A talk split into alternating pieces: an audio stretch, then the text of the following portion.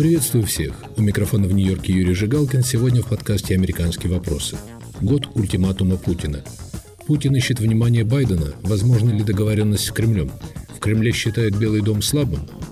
Готовность Соединенных Штатов обсудить претензии России к НАТО мы обсуждаем с бывшим специальным помощником президента США, научным сотрудником Нью-Йоркского совета по международным отношениям Томасом Грэмом и правозащитником Юрием Ярым-Агаевым.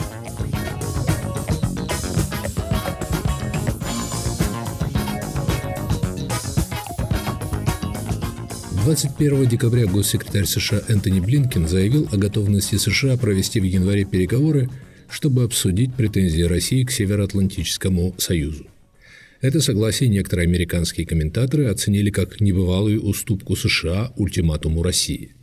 Следом администрация Байдена предупредила Кремль, что реакцией на военную операцию против Украины будет расширение военной помощи этой стране и увеличение присутствия сил НАТО на восточном фланге Североатлантического Союза. Несколько неопределенная готовность США к переговорам, по-видимому, не удовлетворила Владимира Путина, который публично потребовал безотлагательного предоставления России гарантий безопасности. Угрожающий тон заявлений российского лидера, впрочем, стоит воспринимать с изрядной скидкой, считает Том Грэм, с учетом реального состояния отношений Вашингтона и Москвы. Это очень прагматический подход, по-моему.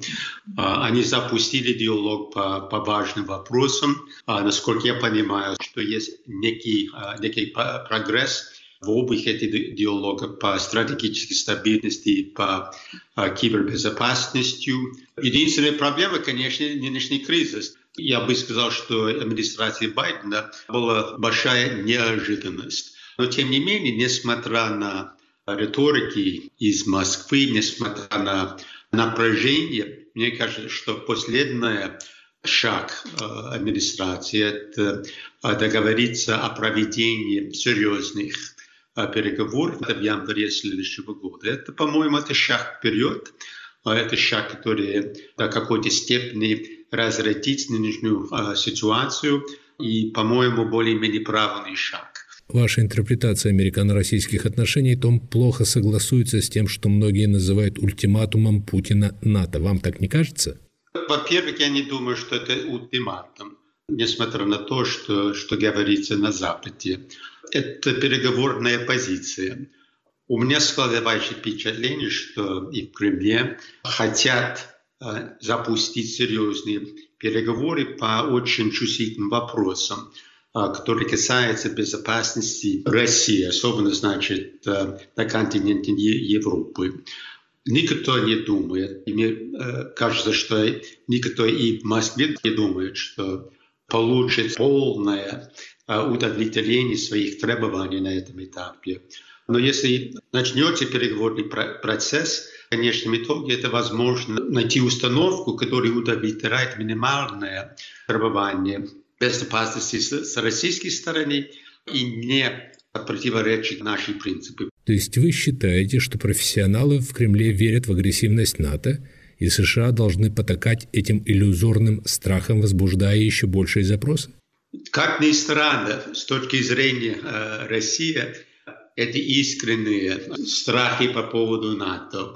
Конечно, с нашей стороны это фантастика, потому что НАТО – это оборонительный союз, но все это воспринимается в Москве по-другому. И тем не менее вы считаете, что НАТО может в данной ситуации пойти на уступки. Какие уступки возможны с вашей точки зрения? Кремль, как известно, требует гарантии неприема в НАТО Украины, прекращения учений на территории стран, граничащих с Россией. Эксперты говорят, что эти требования неприемлемы. А что приемлемо? Что США не дислокирует некие, значит, наступательные ударные системы в соседних России странах. Я думаю, что из-за того, что, насколько я понимаю, у нас нет никаких планов это делать на самом деле, мы могли бы договориться на, на том условии, что и российская сторона взяла на себя обязанность не дислокировать такие же или аналогичные системы в какой-то зоне вдоль границы между НАТО и Россией, между Украиной и, и Россией. Это вполне приемлемо, по-моему. Что касается учения, тридцать лет тому назад мы договорились о ограничении учения до границы между тогда Советским Союзом, Варшавским пактом и НАТО. Почему это невозможно сейчас? Договориться о неких ограничениях учения в каких-то зонах до границы между Россией, натовских стран и Украиной. Что касается расширения НАТО на восток, возможно ли найти какой-то срок, когда Украина не вступит в НАТО, ну, скажем, в течение предстоящих двадцати лет, которые удовлетворяли бы требования Москвы? И вы, насколько я понимаю, считаете, что переброска десятков тысяч российских военнослужащих к границам Украины – не что иное, как аргумент Кремля в этом заочном противостоянии США? Я думаю, что в первую очередь это привлечь внимание США, чтобы США серьезно занималась озабоченностью, значит, российской стороны, чего не было раньше. А я думаю, что была надежда, особенно после саммита в Женеве, в июне этого года, что администрация будет готова заниматься по всем вопросам безопасности, которые касаются России. Это не получилось. Но заниматься, значит, украинским вопросом по-серьезному администрация не дала никаких э, указаний, что она готова это делать. Администрация была готова просто заморозить этот конфликт, понимая, что нет никаких быстрых разрешений, урегулирование вопросов около Донбасса, например. В Москве есть другой взгляд на этот вопрос из-за того, что статус-кво в Украине, заморозка, значит, ситуации абсолютно неприемлема в Москве, потому что те тренды, которые видятся, работают против интересов России. Это более тесные контакты между Украиной и США в области безопасности, например, более напористая, значит, политика президента Зеленского по целому ряду вопросов, которые касаются пророссийских сил внутри Украины и так далее и тому подобное. А поэтому в Москве задача была как-то привлечь внимание США, как заставить или вынудить администрацию пойти на, на переговоры, чтобы обсуждать серьезно российские опасения. И с точки зрения Москвы лучший способ это делать – это наращивание войск до границы Украины, как было сделано, скажем, весной этого года. А к предположениям, что Кремль готовится к войне с Украиной, что Владимир Путин, мягко говоря, неадекватно оценивает реальность, паникует и готов пойти на военный конфликт, вы не относитесь всерьез? Я не исключаю э, такого варианта. Это всегда возможно. А то, что я говорю и подчеркиваю, что мне кажется, что даже со, со стороны Москвы это нежелательное развитие ситуации. В первую очередь, в Москве хотят запустить серьезные переговоры. Конечно, переговоры всегда идут гораздо более гладко, какая есть серьезные военные силы за горизонтом. Когда я был в Москве на прошлой неделе, я не чувствовал никакой паники, по крайней мере, в частных беседах. Публичная риторика – это что-то другое. Нагнетение, значит, напряжение, чтобы дать Вашингтону, значит, Западу целиком понять, что это серьезное дело, что надо заниматься российскими озабоченностями. Да, действительно, так и есть на самом деле. Самое интересное во всех моих беседах в Москве мало кто обращал внимание на Украину. Украина – это не главное. Главное – это система безопасности Европы. Конечно, Украина является ключевым моментом этого вопроса, может быть, началом этого вопроса. Но то, что беспокоит Москва сейчас, это гораздо более широкий спектр вопросов в области безопасности, чем только Украина. Том Грэм, кто эти люди в Москве, на разговоры с которыми вы ссылаетесь? Высокопоставленные лица российского правительства. Том, вы настаиваете на необходимости диалога с Путиным. Джо Байден начал этот диалог в Женеве прошлым летом, вопреки, кстати, критике многих скептиков. Он согласился на саммит с Путиным, который очень хотел Кремль. Он публично выразил желание сотрудничать с Россией. Что он получил в ответ? Ничего. Вы не допускаете, что ваши надежды и надежды людей, которые, как и вы, призывают к диалогу с Путиным, беспочвенны? Как мы говорим, loaded question. На самом деле нет, потому что все-таки я думаю, что мы, то есть США, в лучшем положении сейчас, чем год тому назад. Учитывая вопросы о кибербезопасности, оказывается, что за последнее время, насколько есть меньше количество атак с российской территории на, на США, это плюс или минус. Мы начали, значит, серьезные беседы по стратегическому стабильности, это плюс или минус. Наша позиция в Европе прочна сейчас, как и раньше. Это плюс или минус. Поэтому, да, действительно есть проблемы, и серьезные проблемы в российско-американских отношениях. Но в течение последних, выбирайте свой срок, тридцать лет, сорок лет, разумный, прагматический подход в разработке политики отношений России дали и, и, и дает, значит, огромные дивиденды позиции в США в мире. А это продолжается. А помните русскую пословицу «дай ему палец, он руку откусит»? На самом деле наша политика в отношении России всегда была сдерживание и дипломатия. То, что я предлагаю, это не просто дипломатия без, без сдерживания. За то, что мы наращивали наши войска на восток Европы, что мы помогаем нашим союзникам Польше, Прибалтике, что мы устраиваем более тесные контакты с Украиной. Все это правильно, по-моему, и это элемент сдерживания. Но что касается России, чтобы получить нужный результат, нужен что-то больше сдерживания, как уже сказал, дипломатия. Попытка найти взаимно приемлемые урегулированные конфликтные вопросы. Такова была наша политика с начала холодной войны, и такова она продолжалась успешно до сих пор. Поэтому я за то, что мы проводим сейчас нашу традиционную политику в отношении России. Мы вернемся к разговору с Томом Грэмом. Оставайтесь с нами. Привет, я журналист «Радио Свобода» Александр Гостев, который побывал почти в семидесяти странах. Там везде и всегда происходят интереснейшие события, влияющие и на нас с вами. Как именно?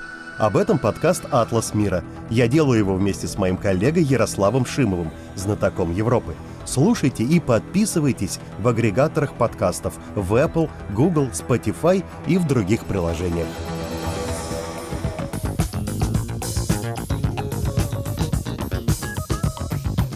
Вы слушаете подкаст «Американские вопросы». Год ультиматума Путина. Путин ищет внимание Байдена. Возможно ли договоренность с Кремлем? У микрофона в Нью-Йорке Юрий Жигалкин. Мои собеседники Том Грэм и Юрий Ярым-Агаев.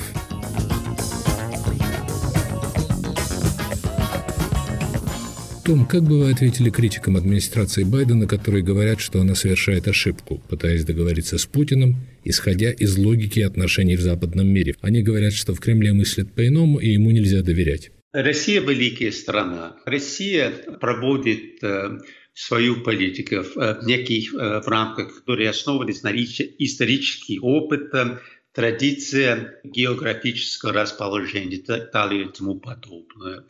Та политика, которая ведет Путин на этом этапе, по-моему, все-таки стоит в коридорах этой исторической позиции России. Поэтому, может быть, это не совсем западная логика, но логика есть. Это нам понять эту логику. Свалить все на паранойю самого Путина, как будто бы все в России зависит от одного конкретного человека. Неправильно, по-моему. Подсказывая, что есть некие паранойи с нашей стороны. Давайте, значит, смотрим на вещи более-менее объективно, стараться понять логику российской внешней политики и отвечать на основе этой логики. Мы это хорошо сделали в течение, выбирайте, шестьдесят, семьдесят, восемьдесят лет. Я не понимаю, почему мы можем это делать на этом этапе. Юрий Ярым-Агаев, вот Том Грэм убежден, что заявление Путина не нужно воспринимать как ультиматум. Резкие заявления, он считает, были сделаны для российской аудитории. С Кремлем нужно разговаривать и договариваться. Демонстрация силы – это не более чем шоу, за которым кроется искренняя боязнь НАТО и желание договариваться. Так что мы имеем, ультиматум или призыв к переговорам, с вашей точки зрения? Это, безусловно, ультиматум. И ультиматум по следующим просто фактам. Значит, что произошло? Сначала Путин сосредоточил войска на границе Украины. Когда Америка предупредила его, чтобы он не вторгался в Украину, он выдвигает требования, гарантии того, что Украина не будет принята в НАТО и не будет получать никакой военной помощи. Далее Путин дает понять, что непринятие этих требований он будет рассматривать как агрессию против России. И, наконец, он заявляет, что в случае продолжения явно агрессивной линии западных коллег мы будем предпринимать адекватные военно-технические меры, на недружественные шаги жестко реагировать. Это прямая цитата Путина на его выступлении несколько дней назад всего в Министерстве обороны. То, что там сказано в этой цитате, это, вероятно, то, что эти военные меры относятся, скорее всего, к Украине. Но когда он говорит еще о технических мерах, то, вероятно, это относится и к самой Америке. Иными словами, Украине и Америке говорится, если вы не выполните наши требования, мы пойдем на вас войной. Понимаете, это не только ультиматум, это уже прямой шантаж. Хотя бы сама эта форма не допускает никаких переговоров дальнейших. Это совершенно оскорбительно по отношению к Америке, даже если это было, как вы говорите, рассчитано на внутреннее потребление. Это совершенно неприемлемая форма.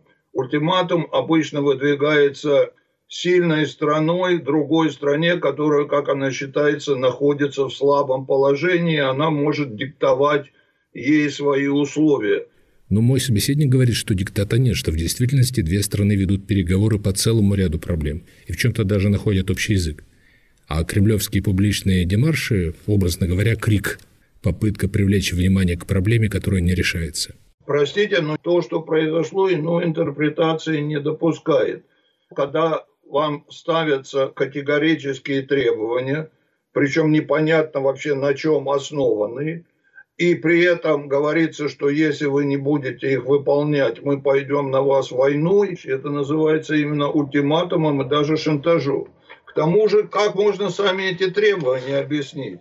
Какое, казалось бы, Путину дело до взаимоотношений двух независимых стран Америки и Украины? Это его не, не должно касаться, за исключением одной ситуации. Если он собирается эту страну, Украину, завоевывать, и тогда он считает, что взаимодействие Америки с Украиной мешает ему это делать. Ну, я бы сказал, что это довольно наглое требование. Другое дело, что Путин не объясняет как бы свои требования, своим намерением завоевывать Украину. Его публичным аргументом является опасение агрессии со стороны НАТО против самой России. Причем это параноидальная, я бы сказал, позиция, не имеющая под собой никаких оснований, но она активно пропагандируется в России и находит почву среди значительной части российского населения. Путин даже на том же вот заседании в Министерстве обороны, он даже призвал для подтверждения этой позиции, как он считает, итоги холодной войны, где он считает, что Америка победила Россию, и что Запад неправильно интерпретирует результаты этой холодной войны. На самом деле проблема в том, что сам Путин совершенно неправильно интерпретирует, что произошло в холодной войне. Америка никогда не вела войну с Россией. Это была война демократии против коммунизма. И главной страной, которая оказалась в выигрыше в результате холодной войны, была именно Россия. Ибо с России была сброшена иго коммунизма и была предоставлена возможность полностью от него избавиться, чем она, к сожалению, не воспользовалась. Так что НАТО никогда не было антироссийской организацией. НАТО было создано как оборонительный союз против экспансии коммунизма, который начался сразу по окончании Второй мировой войны и продолжался активно в течение десятилетий. В таком случае, как предотвратить, по-вашему, то, чего многие опасаются – российского вторжения на Украину? Некоторые американские аналитики начали говорить, что дислокация войск на границе с Украиной обходится Кремлю слишком дорого, и ему вскоре придется решать либо их убирать, либо пускать в дело. Чтобы это предотвратить, надо стоять очень твердо и усиливать только свои требования по отношению к Путину, в частности, к возврату Крыма и Донбасса, и оказывать военную помощь Украине, предупреждать Россию о гораздо больших санкциях в случае агрессии против Украины. Ну и Украине надо делать свое дело. Она тоже часть этого уравнения. Она четко должна дать понять Москве, что это не будет ни Крым, ни даже Донбасс, что в случае интервенции она готова и способна оказать серьезное сопротивление и готова победить. Путин, похоже, это вообще не принимает во внимание. И, конечно, Украине сейчас нужно полностью прекратить все внутренние разборки. Ей нужно сплотиться в этой ситуации. Юрий Ярым-Агаев. Да, с одной стороны, администрация Байдена объявила о том, что в январе она обсудит с Кремлем его тревоги касательно НАТО. С другой, она оказывает разнообразную, в том числе военную, помощь Украине и угрожает небывалыми санкциями в случае военных действий России. Что вы думаете о такой стратегии? Вообще, я считаю, что это очень слабая администрация, и что ультиматум Путина есть э, результат, в общем-то, слабости этой администрации. Он именно поэтому пошел на это, э, увидев, что происходит. И, к сожалению, Байден это очень быстро подтвердил и бегством из Афганистана, и неумением защищать границы своей собственной страны. Я имею в виду то, что сама страна не может контролировать, кто переходит ее границы и кто находится на ее территории. Это, безусловно, слабость страны. Эту слабость, безусловно, заметил Путин. И путь от Афганистана к путинскому ультиматуму был самый прямой. Заметил это, конечно, не только Кремль. Заметил это и Пекин, заметил это и Тегеран, и, соответственно, их поведение очень схожее. Пекин уже достаточно откровенно дает понять о том, что он намеревается захватить Тайвань. А позиция Ирана, который на самом деле был на грани краха и кризиса к концу трамповской администрации, вдруг стала тоже очень агрессивная и наглая. То есть я бы сказал, что в итоге все антидемократические силы сейчас перешли в наступление. То есть если рассматривать уходящий год в более широком контексте, то можно назвать ультиматум Путина символом двадцать первого года? Безусловно, он является очень хорошим символом. То есть год начался вступлением в власть слабого президента и слабой администрации и закончился вот подъемом этого агрессивного движения тоталитарных и антидемократических сил, одним из ну, символом которых является вот этот путинский ультиматум. Как вы думаете, увеличивает ли это восприятие Байдена как слабого президента, если это действительно так, опасность военного конфликта России с Украиной? В принципе, это может привести к прямому конфликту, и, и если эта слабость будет продолжаться. Если Байден пойдет сейчас на какие-то уступки и компромиссы, это прямой путь к такому конфликту. То есть Байден к Афганистану добавит еще и Мюнхен. И как мы знаем, чем Мюнхен закончился. То есть единственной защитой от этой войны является твердая позиция как Америки, так и Украины. Любое проявление слабости будет чревато самыми плохими последствиями. И я не уверен, к сожалению, что Байден способен занять достаточно твердую позицию, но на это стоит только надеяться. Юрий, как вы думаете, будет будущий год годом ультиматумов автократов? Я боюсь, что это будет еще следующие, еще пару лет будут идти в нарастающем наступлении антидемократических сил. И это относится как к Путину, на самом деле в еще более опасной степени к Китаю и даже к Ирану. Можно говорить ведь не только о годовом интервале, но о более длинном историческом цикле, в данном случае от Картера до Байдена. Именно на картеровский период пришелся пик экспансии коммунизма и наступления всех антидемократических сил в мире. И картеровское правление закончилось, как мы помним, советским вторжением в Афганистан и разгромом диссидентского движения. Но потом пришел Рейган, и все повернулось просто на сто восемьдесят градусов. И демократия перешла в наступление. Рухнула не только Советская империя, но эта волна демократии захлестнула весь мир, включая Южную Америку, Азию. Число демократических стран достигло к концу правления Рейгана рекордного уровня, какого никогда раньше в мире не было. Но после Рейгана эта волна начала спадать. И постепенно, а потом снова перешли в наступление вот эти тоталитарные силы.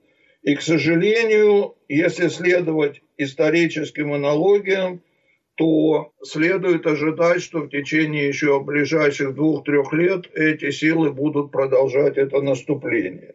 Но потом, в соответствии с теми же историческими аналогиями, нужно ожидать новой волны демократизации, которая сметет и китайский коммунизм, и, я думаю, что путинский режим, и мул Ирана. Но это произойдет не сразу, хотя эта волна уже не за горами. Это был подкаст «Американские вопросы», который вел Юрий Жигалкин. Год ультиматума Путина. Путин ищет внимание Байдена. Возможно ли договоренность с Кремлем? Моими собеседниками были научный сотрудник Совета по международным отношениям Томас Грэм и правозащитник Юрий Ярым-Агаев. Слушайте нас в эфире на сайте Радио Свобода. Подписывайтесь на мой подкаст на iTunes, Google Podcasts, Яндекс.Мьюзик. Пишите в социальных сетях, оставляйте комментарии в аккаунтах «Свобода» и на всех подкаст-платформах.